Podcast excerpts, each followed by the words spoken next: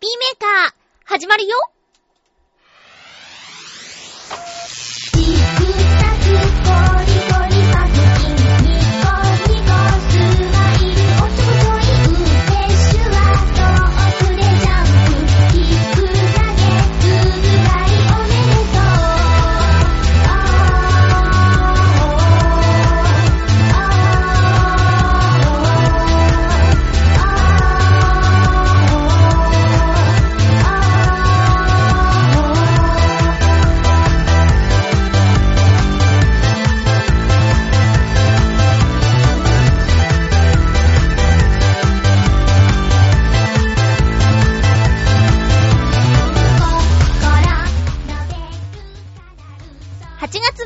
まゆっちょのハッピーメーカー。この番組は、ハッピーな時間を一緒に過ごしましょうというコンセプトのもと、ちょあへよ .com のサポートでお届けしております。前回、お便りが少ないよーって、泣きを入れたらですね、今週たくさん届きました。リスナーの皆さんどうもありがとうございます。今週はたくさんお便りを紹介しながら、1時間おしゃべりしたいと思います。よろしくお願いします。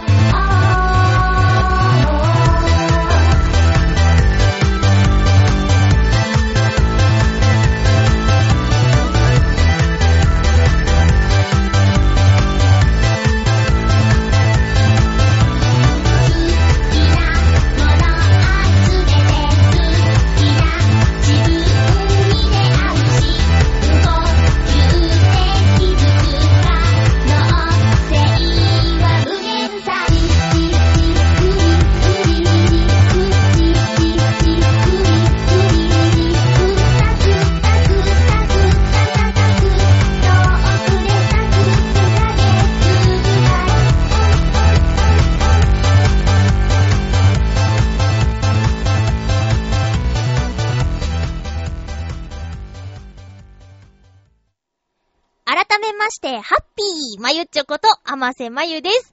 めちゃめちゃハッピー。ありがとうございます。ねえ、お便りご紹介しようかな早速ですけども。えー、っとね、久しぶりですよ。ハッピーネームシフシフさん。ありがとうございます。まゆちょ、ハッピー。ハッピー？ちょっとね、テーマにかけた書き出しなんですけど、結局テーマじゃなくなってるから、ここでご紹介しますね。なんと、お便りが少ないとは、まゆちょピンチじゃないですか。こんな時こそ、幽霊部員である、私の出番ですね。ちゃんと毎週欠かさず聞いてますからね。えーと、今週のテーマトークは、花火大会。行ったことないです。てんてんてん。あー、終わってしまいましたこれ、そのまま書いてある通り読んでますからね。はぁ、あ、はぁ、あ。では、次の話題をしましょう。そう、次に行っちゃうんですよ。先々週の放送でカラオケの話題してましたよね。はい。毎週聞いてくださってます。ありがとうございます。自分はカラオケ嫌いなので、全く歌いません。また。ちょっとまた終わっちゃったじゃないですか。いやいや、まだまだ。影スターやガイキングでしたっけ？知ってますよその頃の歌でしたら、そうですな、特撮なら、宇宙鉄人兄弟院、アニメなら、鋼鉄ジーグなんかを準備していけばネタになると思います。が、まゆっちょに歌わせたい曲は別にあるのです。ということなんですけど、英語のシフシフさんの世代的には、あれですか私より上なのかな？一緒にカラオケに行ったお兄さんたちは私より随分上ですか ?10 個ぐらい違うからね。もしかしたらシフシフさんも、それくらいなのかなって今思いました。えー、まゆちょに歌わせたい曲は別にあるのです。それは、ドリームクラブというゲームで、ホストガールが歌っている、おままごとうという曲です。YouTube で検索するといろんなバージョンが出てきます。オリジナルは、せっちゃんのバージョンです。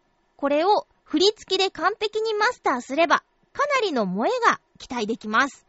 最近怒りキャラと言われているまゆっちょですが、この曲で萌え度をアップさせれば、もう怖いものはありません。振り付けがダイエットにもなって一石二鳥なのです。しかし、この曲を歌うには年齢が気になるところですが、心配は無用です。えーと、このおままごとという曲、えー、ちょっと聞いてみました、私。あのー、可愛い曲ですよね。うんうん。でね、このメールの続きは、それぞれのキャラクターを演じている声優さんの推定年齢等々書いてあるのですが、ちょっとはしょらせていただきます。あの、知らないという方や、知りたくないという方もいるかもしれないんでね。えー、まあ、えー、そのキャラクターをやっている人たちは、まゆっちより年齢は上ですよということが書いてありまして。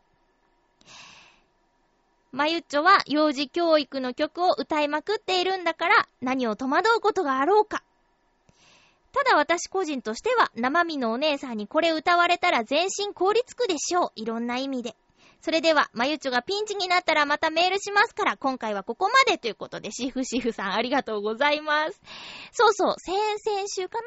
あのー、カラオケにね、会社の人と行くときに、何を歌ったらいいかなみたいな話をしたんですよね。確か。それでおすすめの曲を書いてくださったんですね。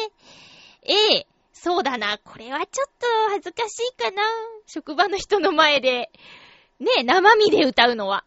絵があってね、その声だけだったら、可愛い歌だなと思うけど、やっぱり人を前にして歌うとなるとそれなりに勇気がいりますよね。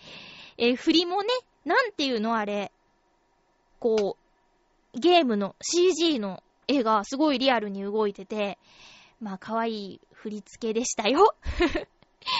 ね、これゲームなんだ。うーん、なんか全然聞いたことなかった。けど、有名な声優さんがたくさん出ているよ。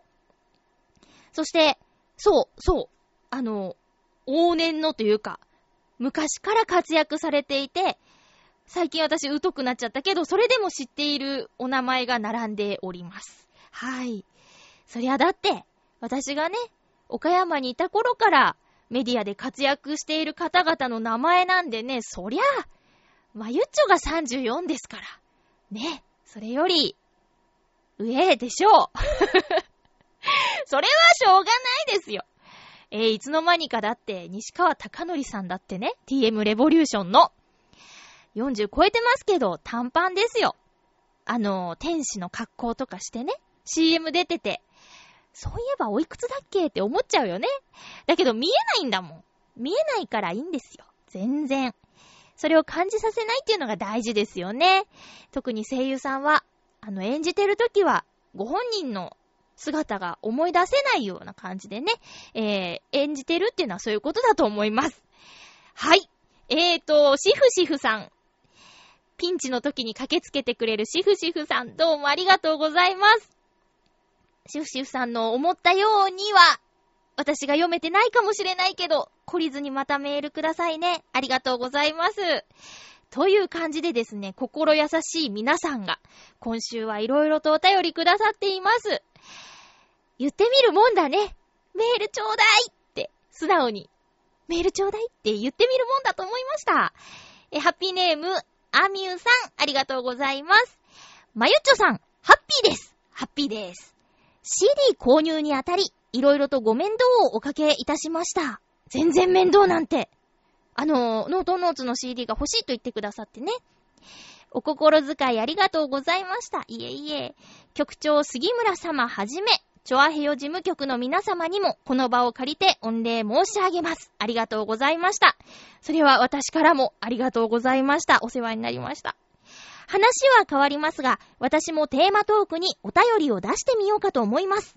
コージーアットワークさんやフクロウのキッさんみたく、毎回は無理かもしれませんが、毎回楽しみにしているコーナーがなくなってしまうのは辛いので、貧しい文才を駆使してみようかと思います。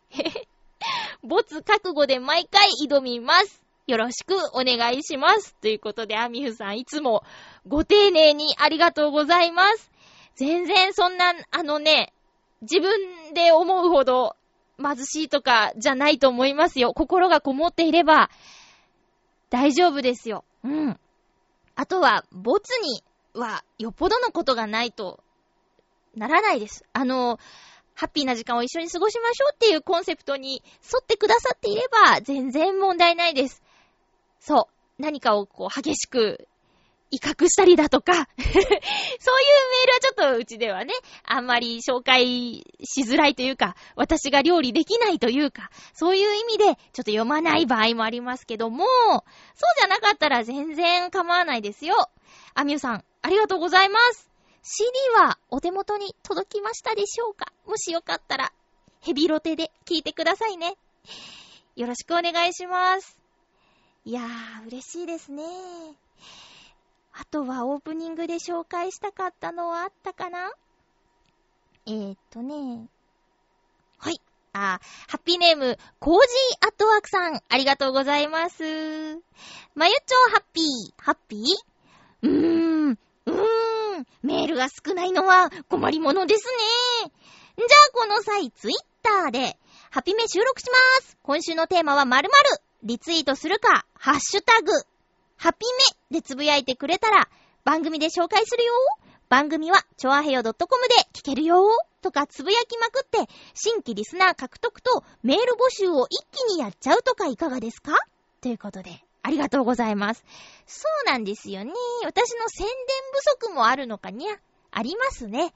えー、っと、チョアヘヨのブログでは予告を書くようにしているんですが、ツイッターはあんまりハッピーメーカーのこと収録いついつとか書いてないね。そこかな？そこもうかな？ツイッターを使いましょうか？ね？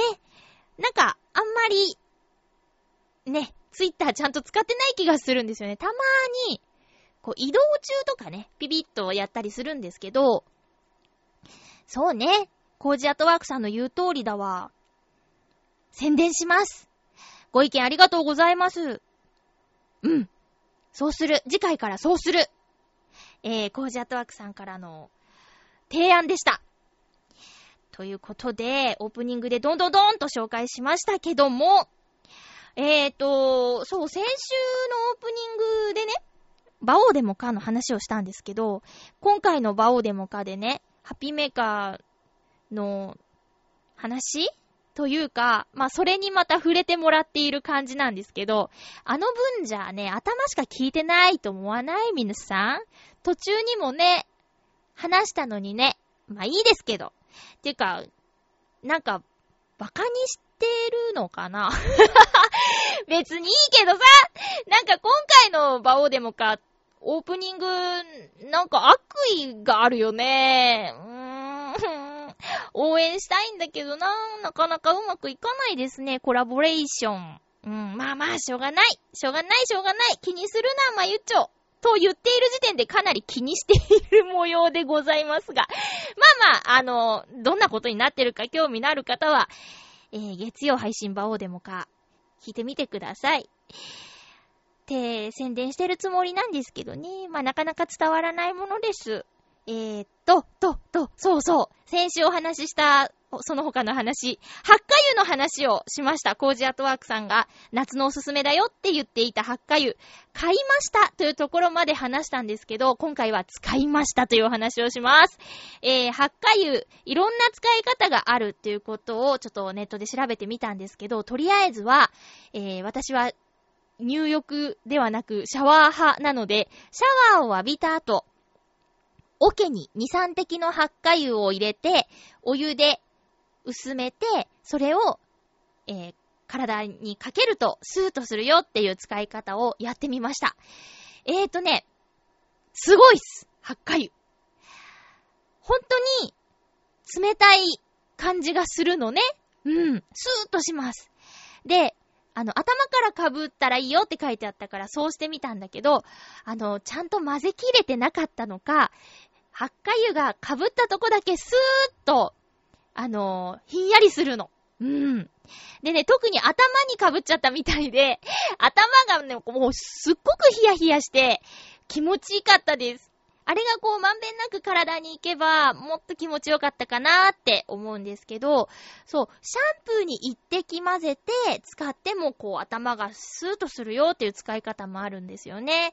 で、自分はやってないんですけど、このハッカ油の話を職場の人にしたところ、すぐ買ってくれた友達がいて、で、えー、使い方の一つにね、食欲がないとき、コップに一滴のハッカ油を垂らして飲むと、スーッとして食欲が湧くよみたいなこと書いてあったんですよ。で、ちょっと自分はまだそれやってないんだけど、それを実践した子がいてね、しかも水じゃなくてね、コーラに入れたんだって。どうかと思うんだけど、まあでもね、すごい爽快感っていうメールが来たよ。ねえ。まあ、興味のある方は試してみてください。でもその、体にね、かけるっていうのは本当にスーッとして、えー、例えば、私だったら夜勤から帰ってきて、まずシャワー浴びるんですけど、その後、こう、冷房をつけたいなーっていう気分が吹っ飛びます。そのひんやりした感じが。ね。で、しばらく続くから、その間に寝ちゃえばいいんだよ。うん。外から帰ってきて、まずシャワー、そして発火油浴びるっていうね。あ、発火油そのまま浴びちゃダメですよ。ちゃんと薄めて。で、適量にしないと、本当にあの、冷え冷えってなっちゃうから、気をつけてくださいね。いやいいもの教えてもらっちゃって、これからまた暑い日がやってきそうですけど、今週特にね。それもなんとか乗り切れるんじゃないかなって思います。コージアットワークさんありがとうございました。今週ですね、あのー、出かけてきたんですよ。えっ、と、この番組でも紹介した、版画家の小野功石さんの個展に行ってきました。銀座の妖精堂画廊というところで今、開催しているんですけれども、そこにですね、ハッピーメーカーの以前の相方のともさんと一緒に行ってきました。ともさんに会うのも半年ぶりだったんだけど、それよりもっと久しぶりだったのが、小野功石さんとともさん。ずーっと前に会ったことがあって、もう10年ぐらい前かな。うん。まだ、小野功石さんが大学生だった頃、その大学のアトリエに一緒に見学にともさんと私で行ったんですよ。で、その時に会って以来の再会だったんだけど、まあね、あの、大学生だった小野功石さんが銀座で個展をするようになっていて、ともさんも驚きということで、えー、楽しい時間だったんだけどね、今までにどんな個展をやったかとか、どんな展示をしたかっていうのも、ファイルで写真をまとめてあるファイルを見せてもらって、ともさんもね、あの、今回は、えっ、ー、と、骨にね、こう、移植するやつはなかったんだけど、こんなのもやってるんだって言って、やっぱり気になったのはセミの抜け殻の作品だったようで、それはゆっこちゃんと一緒ですね。うん。で、古典を見た後はともさんと東京駅まで歩いて、切ってという新しい施設の中に入って、その屋上から東京駅を眺めつつ、ベンチに座って、いろんな お話をしました。半年ぶりに会ったからいろんな話をしたよ。で、特にともさんはね、ブログとか、あとフェイスブックとか、ツイッターとか全然やらない派の人なんですよ。だから、この半年間にともさんのいろいろあったことをですね、聞きました。中でも私が食いついたのはね、富士山に登ってきたんだって。私もね、行きたいなーって思いながら全然実行できてないことなんだけど、ともさんの富士山体験記、すごく参考になったし、全然へっちゃらだったよーっていうともさんを、やっぱりかっこいいなと思いました。一緒に行った方は途中でちょっと辛くなっちゃったみたいなんだけど、それでも二人で一緒に頂上まで登ることができたみたいで、ご来光も見たし、めったに見られない自然現象も見られたんだって。あー、名前忘れちゃった。なんて言ってたかなあの、虹が丸に見える現象に出会えたんだって。あれ、なんて言ってたっけな写真も見せてもらったよ。すごかった。で、一緒に登ってたというか、同じタイミングで登っていたカメラマンの方が、これはね、本当に珍しいんだって言って大興奮してたんだって。はぁ、あ、なんて言ったっけリスナーの方でその名前知っている人いる？虹が丸く見える現象。なんで忘れちゃったんだろう。ああ。あ、そういうのも見れてね。すごく良かったよって。あ、ああのー、今年はもう難しいと思うんですけど、一生に一度ぐらいはね、登りたいなーって。一緒に登ってくれる人がね、身近にはいないんだよね。ちょっとね、えー、やだ、疲れる、とか、なんか言われちゃうの富士山行きませんかって言ったら。ね一人だけ、ノリのいい人がいたんだけど、なかなかその人と休み合わなそうでね。えー、でもでも、いつかやりたいなと思ってます。一人で行ってた人もいたよって、あの、ツアーだったらしいんだけど、ツアーの中に、ともさんはお友達と二人で行ったんだけど、そのツアーの中に一人で来てた人もいてね、ツアーだったらガイドさんもいるから、いいかなと思ったんだけど、でも、励まし合って登りたいよね って思いました。そう。久しぶりに会ったともさんは、やりたいこといろいろやってて、かっこいいなと思ったよ。旅行にも、行ってるみたいだしね。うん。そう。いつもともさんはね、かっこいいんだな、私の中で。うん。お仕事の話もいろいろ聞けて、なんか背中押された気分にもなったしね。楽しかったです。ということで、えーと、冒頭からいろいろと立て続けに話してしまいましたが、ハッピートークのコーナーに行きたいと思います。ハッピートークたくさんお便りのあるハッピートーク、ありがたい、嬉しいなということで、今回のテーマは、花火大会の思い出です。さて、お便り紹介していきまーす。えーっと、ハッピーネーム、どうしよう。えーと、ハッピーネーム紫のオーガさん、ありがとうございます。まゆっちょハッピー、ハッピー？今回のハッピートーク、花火大会の思い出ですが、あれ？最近花火大会に行った記憶がないぞ。笑い。ただ、浴衣姿の女の子を街中や駅でたくさん見かけると、ああ、今日はどこかで花火大会なのかなとか思うくらいですかね。えそういうことじゃない？笑い。いやいや、それもまた一つ花火大会の思い出。でもまたエピソードをいただいてます。そうだな。子供の頃は近所の神社の夏祭りで花火大会があったので、それを家族で見に行ってましたね。その頃は花火よりもお祭りの屋台で射的とか金魚すくいをする方が楽しみだったけど、笑い。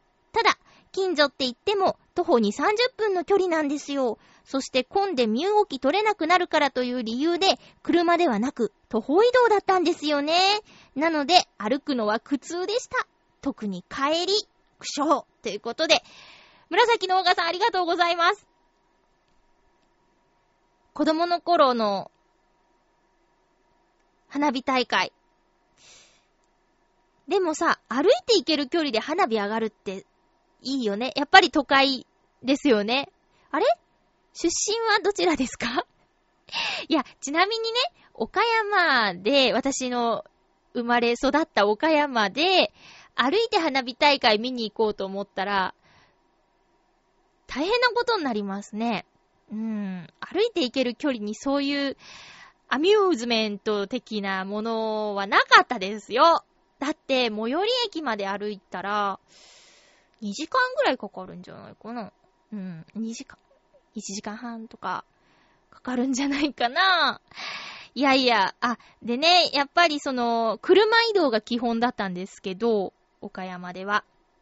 花火大会とかなると、やっぱ渋滞とかすごいから、電車に乗っていくんですよ。で、えー、っとね、電車に乗るために近くの駐車場まで車で行って、駐車場に車を置いて、電車で、その現地の近くまで行くっていう感じだったんですけど、あのー、子供の頃行った花火大会の帰りに、父親が切れたっていう思い出がありますね。電車に乗ると子供って、大人の腰より下とかになるじゃない？身長的にね。うん。んで、帰りとかぎゅうぎゅうの寿司詰め状態になっちゃうでしょ？う電車って。そしたらさ、こう、子供ギューってなっちゃうからってお父さんが、あの、子供がいるんだぞって言って、すごい大きい声で怒鳴ったっていうのをね、私、小学校低学年とかだったかな、とってもちっちゃかったんだけど、そのことだけ、すごく覚えてますね。恥ずかしいよって思って 聞いていたっていう思い出で。ねえ。だからさ、まあ、電車に乗るのも危ないから、まだ歩いていけるっていうのはいいのかなって、自分の地元とか思い出すと、そんな風に感じますけども。でもしんどいよね。うん。神社の夏祭りで花火が上がるっていうのもまたすごいよね。夏祭りっていう歌みたいだね。ね。えー、っと、最近の花火大会は、そうだな。紫のおがさんってツイッターで見てる限り、すごく忙しそうだから、とてもじゃないけどいけないですよね。あとは、週末に開催されることが多いから、週末が休みじゃない人はなかなか行けないよね。この間、8月1日、平日に、神奈川だっけ？神奈川かな？の花火大会があったよね。たまーに平日やることもあるんだよね。うん。いや、私もそうですね、今年はまだちゃんと花火大会に行ってないんです。この間のね、浦安の花火大会もちょっと天気を見て、遠慮してしまったので、うん。そしたらやっぱり、当たっちゃって天気予報が。中止っていうことね。途中で中止になっちゃってね。うーん、あれ残念だったよね。また、まだ、この夏、花火大会あると思うから、行きたいなと思うんですけど、この週末あ、前の週末か。えーと、8月最初の週末は市川市とか、なんか、この関東の浦安の周りで結構花火大会があったみたいですね。うん。それはなんか完全に油断してていけなかったけど。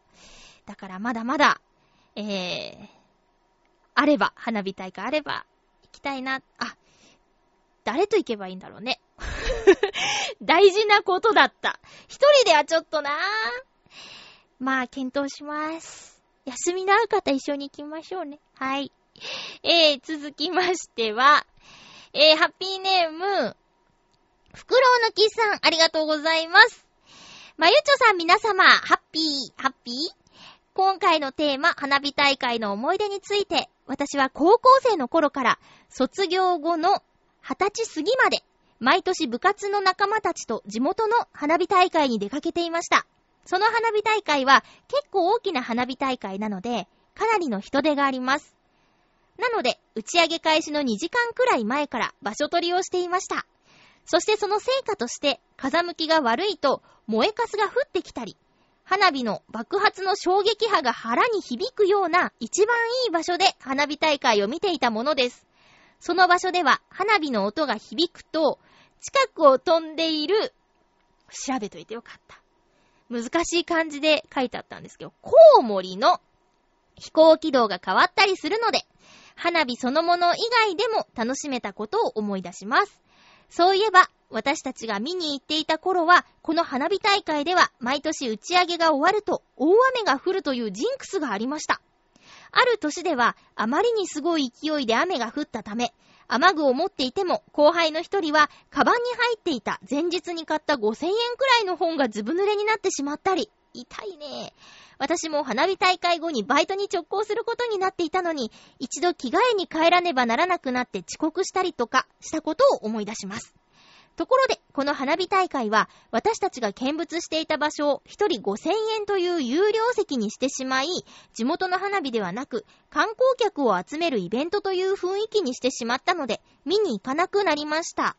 いいポイントを厳重に柵で囲み、ガードマンを立たせている風景を見ると、やるせ、やらせ、やるせなくなります。ちなみに、チケットはこんな価格でもすぐに売れてしまうようで、私たちが見ていた場所は本当にいい場所だったようです。この花火大会は私の中では地元のイベントという感じが薄れたので、もう見に行くことはないと思いますが、開催日を告知するポスターを見かけると、ふと仲間と一緒に花火を見上げていた時のことを思い出しますね。それでは、ということで、フクロウのキスさん、ありがとうございました。なるほど。なんか寂しい話になっちゃいましたね、最後ね。うーん。5000円？高いね。でもでも、それだけよく見えるんでしょうね。うん。いや、だけど、その、場所取りを何時間前からするとか、あと、多分地べ、地べたじゃなくて椅子とか用意してくださるんでしょ？こういう席って。とか考えたら、まあ、お年寄りの方とかね、長時間そこにいることが難しい人とかは、それでも払って綺麗な花火を見たいとかって思うのかもしれないけど、昔の思い出がそこにある人にとってはなんだかなって思っちゃうだろうね。それは、なんとなくですが、わかる気がします。えー、近くで見る花火なんですけど、去年の浦安の花火大会、局長とめぐみさんとミッチェルさんと一緒に行ったんですけど、えー、っと、打ち上げ場所のすぐ近くまで接近してみました、私も。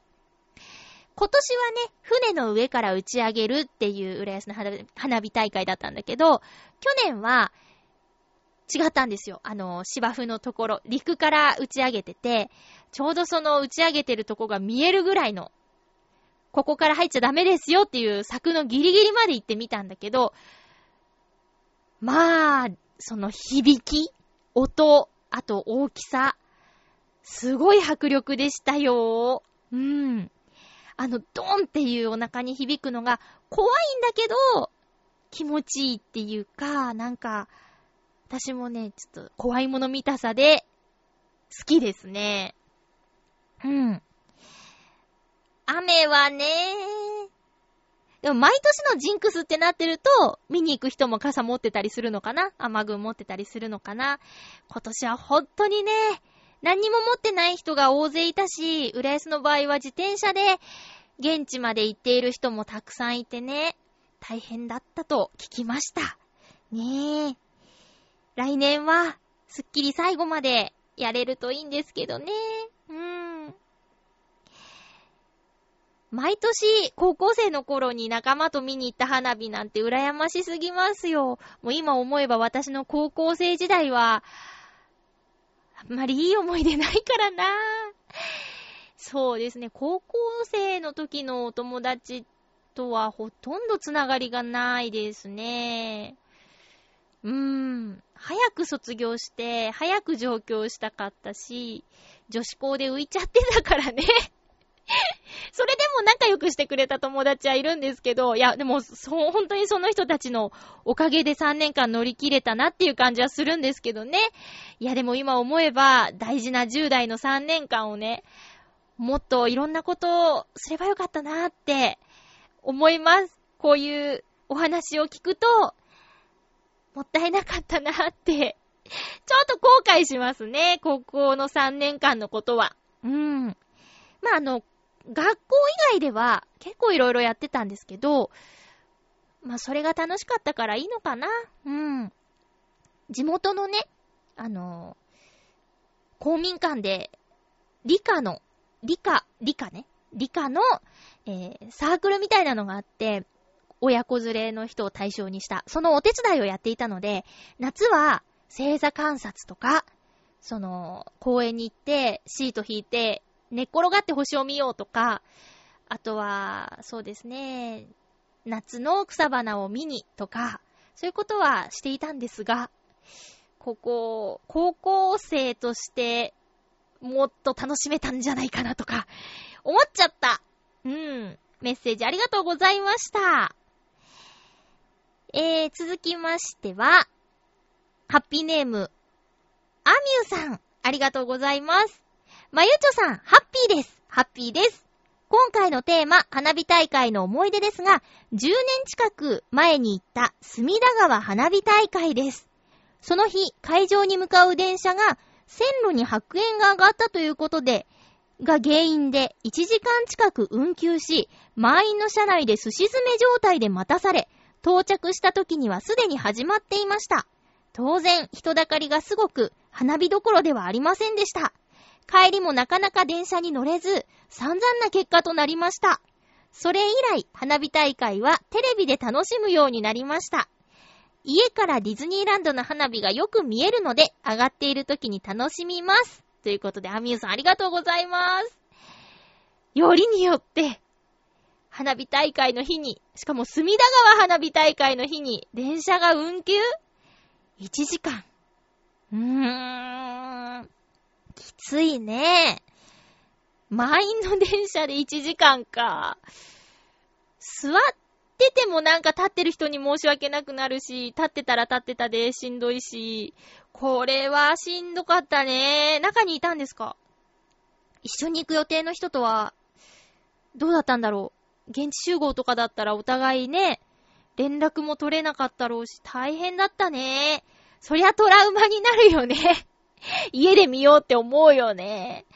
そっかー。隅田川の花火大会ってほんとすごいですよね。あの、私は、隅田川の川沿いにマンションを買ったというお友達の家で隅田川の花火大会を見たことはありますけど、あの、終わってからもしばらくその人の家にいさせてもらったもん。多分、見に来た人たちが帰ろうとする電車が大変なことになってるだろうっていうことで、終電ギリギリぐらいまでいさせてもらって、まあ落ち着いた電車で帰ることができたんだけど、あのー、2箇所会場があってね、その年は。今もかなよくわかんないけど。で、そこにさ、川沿いにブワーっと人が集まるんでしょ？ねあ、私のね、お友達で、スカイツリーから隅田川の花火を見下ろすっていう抽選に当たった人がいてね。で、どうだった？どうだった？って聞いたら、やっぱりね、花火は見上げる方がいいって言ってました。うん。なんか、まあ、やっぱりスカイツリーがものすごく高いんだろうね。あの、小さくしか見えなかったんだって、花火が。そんなにかい？って思ったんだけど、まあね、実際見た人が言うんだからそうなんでしょうね。うん。イメージとしてはね、こう眼下にファーっと明るいのが広がるっていうイメージだけど、もっとなんかちっちゃいんだって。だから迫力は下から見上げた方がいいって言ってた。うん。よく当たったねって言ったら当たった友達に誘われたって言ってたけど、めちゃめちゃラッキーな人だよね。いやー、だからね、まあ、自分の目で見てないから何とも言えないけど、やっぱりさ、上からだったらさっき言ったお腹に響くような音も感じられないだろうし、あとは、ね、展望のところも人がいっぱいなんじゃない？まあ、抽選だからね、そんなぎゅうぎゅうにはしてないとは思うけど、やっぱりね、風を感じてみたいよねってことで。アミュさんって、浦安から近くに住んでるってこと？ディズニーランドの花火がよく見えるって羨ましいですね。私今住んでいるところからは、ディズニーランドの花火見えないんですよ。音は聞こえるんだけどね。うん。だから、いいなぁと思って。そう、今まで住んでたどこの家からも花火見えてたから、今、浦安に住んでて初めて花火が見えないところに住んでます。これ地域限定とかされないよね。えー、えー、えー、ということで、したアミューさん、ありがとうございます。嬉しかったです。続きまして、ハッピーネーム、コージーアットワークさん、ありがとうございます。まゆっちょハッピー、ハッピー？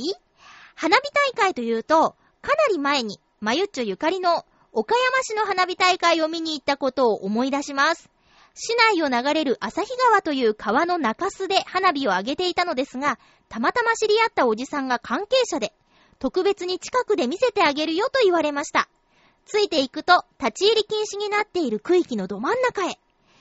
おじさんは警備の人に証明書を見せて、折りたたみ椅子のある場所へ連れて入ってくれました。すごいね。なんで？で、花火が上がると、うわ、ほとんど真上に上がります。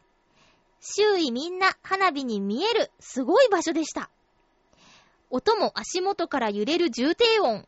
と、おじさんが耳元で何か怒鳴りました。え、何？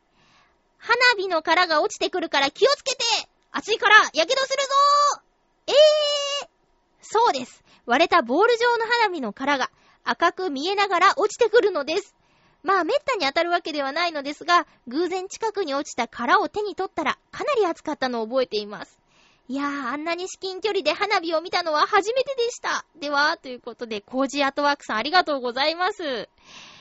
えーっと、岡山の花火大会、私も行ったことあります。でね、風向きだったのかな？あのー、花火柄がね、お客さんがいる方に落ちてきちゃったことありましたね。屋台の屋根の下に隠れさせてもらったんだけど、屋台の屋根が溶けるっていう事態になったっていうね。そういうことがありましたよ。うん。ほんとあれってちょっとね、身、身の危険を感じて、あんまり近くで見るもんじゃないなってその時思ったはずなのに、浦安でまた近くで見るというね。そういえばそんなことあったな。今、コージアットワークさんからのお便りで思い出したよ。岡山ってそうなのかな？いやいや、そんなはずないよね。いやでもね、すごいね。関係者以外立ち入り禁止の場所に入って見ることができるなんて羨ましすぎるよ。なんで？なんで選ばれたの？たくさんお客さんがいる中でコージーアットワークさん。なんで？ちょっと行きさつをもうちょっと知りたいですね。これ気になっちゃう。えー、岡山の花火大会。懐かしいなぁ。あんまりたくさん行った記憶はないんだけど、その子供の頃と、その降ってきたのと、かなうん。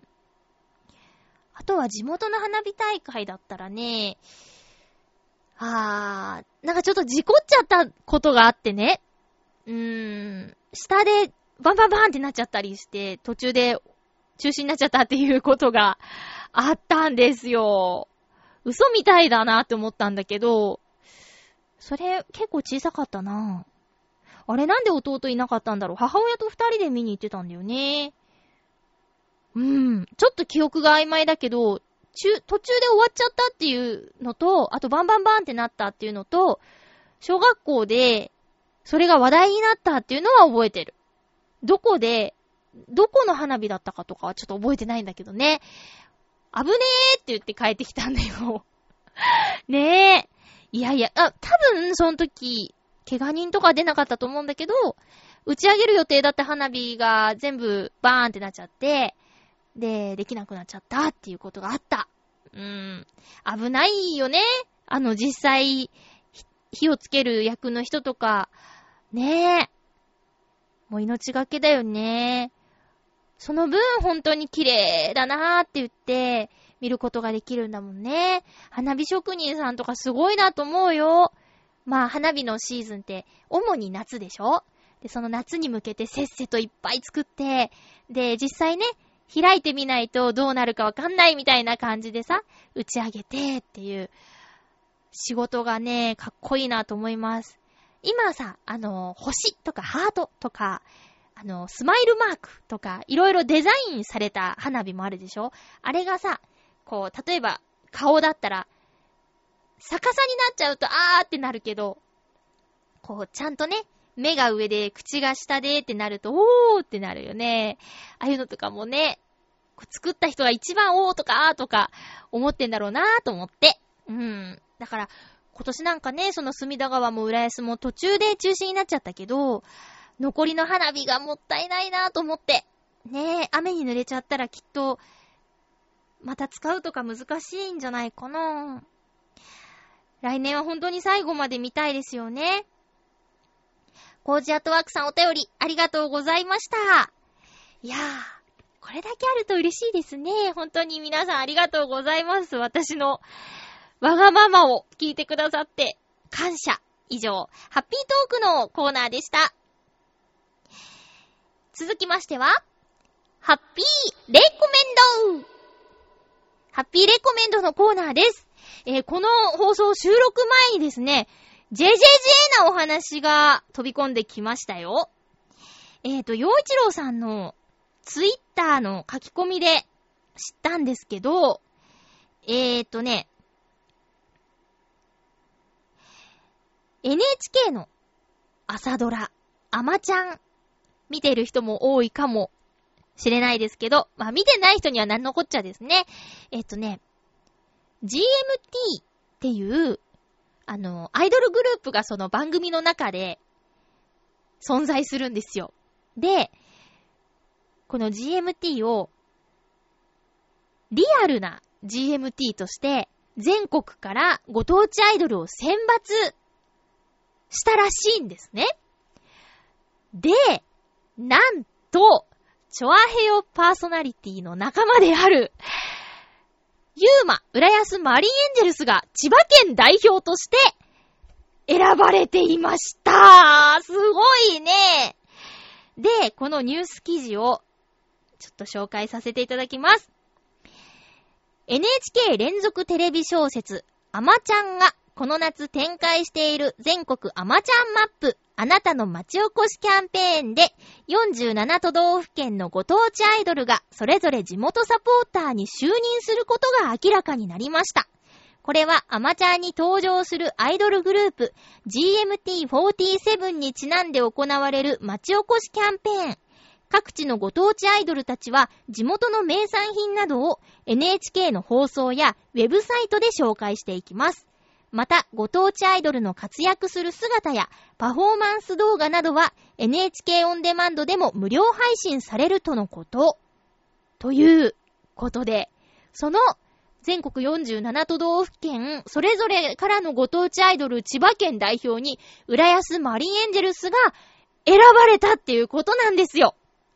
で、この浦安マリンエンジェルスさんの楽曲提供しているのが陽一郎さんなんですね。なので、NHK のテレビまたはサイトなどで陽一郎さんの歌が紹介されるかもしれないっていうことです。すごいですね。浦安マリーエンジェルスさんは、もともとはダンスをやっていたみんななので、パフォーマンスはダントツでいけてるんじゃないかななんてね、えー、思っているんですが、これからの活躍が期待できますね。なので、リスナーの皆さんも、この、アマちゃんマップ、注目してみてください。そして、ユーマが出たら応援してくださいね。よろしくお願いします。ということで、ハッピーレコメントのコーナーでした。えー、っと、いうことで、びっくりニュースをご紹介しました。私、先週ですね、あの断食をしましたよ。断食って言ってもそんなに、あの大したことはないんです。えー、一日と一食、酵素だけを取ろう、みたいな、えー、断食があって、それ以外の固形物は取らない。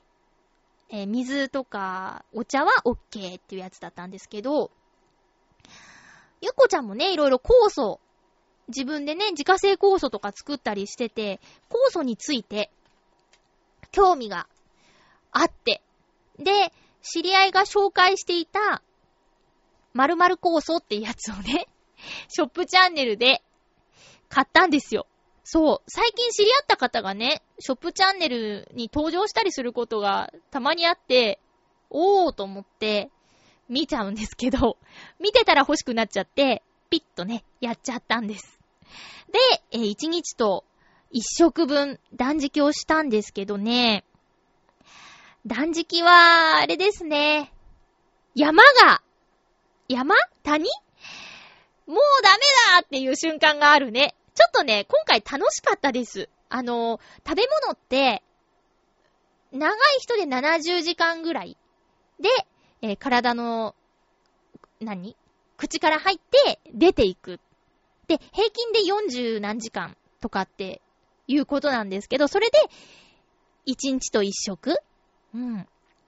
断食をしようみたいなことなんですけど、まあ、無事にね、1日と1食分は達成できたんですが、うーん、なかなか厳しかったです。その、取らなきゃいけない酵素が、なんだろう、味がね、厳しくて その、んー食べられると、飲めるんだけど、飲みたくないみたいな なかなか厳しかったけど、その達成感はあったよ。よっしゃやりきったぞっていう。うん。でもやっぱりね、そういうんじゃなくて、運動した方がいいなーって思いました。有吉さんがね、言ってたんですよ。あの、痩せたい痩せたいって言ってるだけじゃなくて、走ればって言って、走りもしないでね、一番簡単な走りもしないで痩せたいとか言うなよみたいなこと言われて、はいーってなりました あの、一番、いいダイエット方法は、その、体重を公表することだとかって言うけど、でも、貸木先生がね、このカービーダンスの貸木先生がね、体重じゃないよって言ってたんです。数字じゃないって。そう。数字よりも見た目が美しいかどうかだっていう話をしてて、だからといってね、お腹の写真を公表するわけにはやっぱりいかないのですよ。そこは、そこはダメ。それはダメなんです。私、もう何度もこの番組で言ってるような気がするんですけど、もう生まれた時からって言ってもいいよね、多分ね。生まれた時から、キューピーちゃん体型なんです。キューピー人形わかりますか？あれのような下腹部が出た感じ。だからね、正面から見たらそうでもないんですよ。だけど、ちょっと横から見ると、ポコッとしてるね、みたいなのはもうずーっと変わらないんですよ。で、ともさんともこの間そういう話になったんだけど、もうこれは一生治らないよねっていう諦めムードもありつつ、もしなくなったらラッキーみたいな。だけどね、海、プール、行けないねっていうやっぱりさ、ねえ、こ、お腹へこんでるとかっこいいよね。以前ナレーションやってた改札っていう番組があるんですけどね。え今、ナレーションしてないですけど、でも気になって毎回見てるんだけど、今回は、御宿っていうところの、えー、特集で、海にみんなで行っているっていう回なんですよ。でね、アシスタントの仏四天王改札の仏四天王と呼ばれる女の子の皆さん、みんな素敵です。水着姿がね。そりゃあね、オスカーの皆さんですよ。オスカーっていう事務所の皆さんですよ。ねえ、だから、うわーと思って、こんな人たちがいる海辺に行けないよって、また改めて海やプールが遠くなってしまいました。皆さん、海やプール行ってますか？この夏。ねえ、厳しいな。体重だけ言ったらね、まあ、まあまあ、まあまあですよ、私。う、うん？どうなんだろう。うん、うん、まあまあまあまあです。でも、腹が出てるんだな。しょぼん。まあ、そこはね、しょうがないよね。うん。どうですか？皆さん、海やプール、行ける体ですか？別に言っちゃダメとかじゃないんですよ。自分が気にするか気にしないかの話です。いやいや、夏真っ盛りですね。夏休みとか皆さんあるの？はあ、私はないですね。みんなが楽しむとき忙しくなるアルバイト先なのでね。それはもういつものことですよ。だから頑張ろうと思います。頑張れるには何をしようかなとかね、今はいろいろと考えてるんですけど、自分へのご褒美とか、得意の自分へのご褒美とか。だけどね、そうだな、今年は、ちょっと、かき氷の有名店とかでも行ってみたいかなーなんてね、思ってます。あのー、男子ご飯っていう番組好きで見てるんですけど、青井優さんがかき氷大好きで本まで出してるとか、ね、えー、見たことがあって、かき氷の名店って結構あるらしいんですよ。うん。だからね、この暑い時にキンキンに冷たいものを食べたいなぁなんていうのは一ついいなぁって思うことですね。あ、あと、今日気になるアイスクリーム見つけましたよ。アイスクリーム？アイスキャンディー？えー、ネバーギブアップルの夏日ちゃんも大好きっていうスイカバーの新商品。スイカバーにチョコをかけちゃいましたっていう商品があって、どうなのかなって思いつつ。今日は買わなかったけどね、外が暑すぎて家に帰るまでに溶けちゃいそうだったから。でも、今度ちょっと食べてみたいなと思います。夏日ちゃんも知ってるかな？スイカバーにアイスかけちゃいました。っていうやつ。うん。えー、ということで、いろいろと喋ってきましたけど、あ、そうだえーと、今週、8月8日、あれ何曜日だっけな ?8 月8日は、ちょわへいよ .com の開局記念日です。で、毎年恒例の開局特番、開局記念特番が予定されていて、えー、リレートークすると思います。一気にいろんな番組のパーソナリティさんの声が聞けるので、おすすめの番組です。チョアヘヨスペシャルっていう、チョアヘヨ .com のサイトで聞ける音源になると思うので、えー、8月8日をお楽しみに。ハッピーメーカーももちろん参加しますよ。ということで次回の予告をしたいと思います。次回は8月13日の放送。8月11日日曜日に収録予定です。お便りは8月11日のお昼頃までに届くように送ってください。えー、ちょあへよ、アットマーク、ちょあへよ .com、または、ちょあへよ .com のメールフォームから送ってくださいね。えー、ハッピートークのテーマは、食欲がない時でも食べられるもの。食欲がない時でもこれなら食べられるよっていうものや、えー、これなら食べられないですか？というおすすめでも OK。周りで夏バテしている人がいてね、あの、地元の岡山、岡山の桃なら食べられるっていう友達がいたりして、えそういう夏暑い時、食欲がない時でも食べられるものを教えてください。よろしくお願いします。えー、今週も喋り倒してしまいましたね。えーと、曲も流さず 夏っぽい曲とか流したかったんですけどね。ちょっとずっと喋っちゃいました。お便り嬉しくて。えー、また、無理のない範囲で送ってくださいね。たまにでも送っていただけると、ああ、聞いてくださってるんだなーって嬉しくなります。元気になります。ありがとうございます。お相手は、まゆっちょこと、あませまゆでした。また来週、ハッピーな時間を一緒に過ごしましょう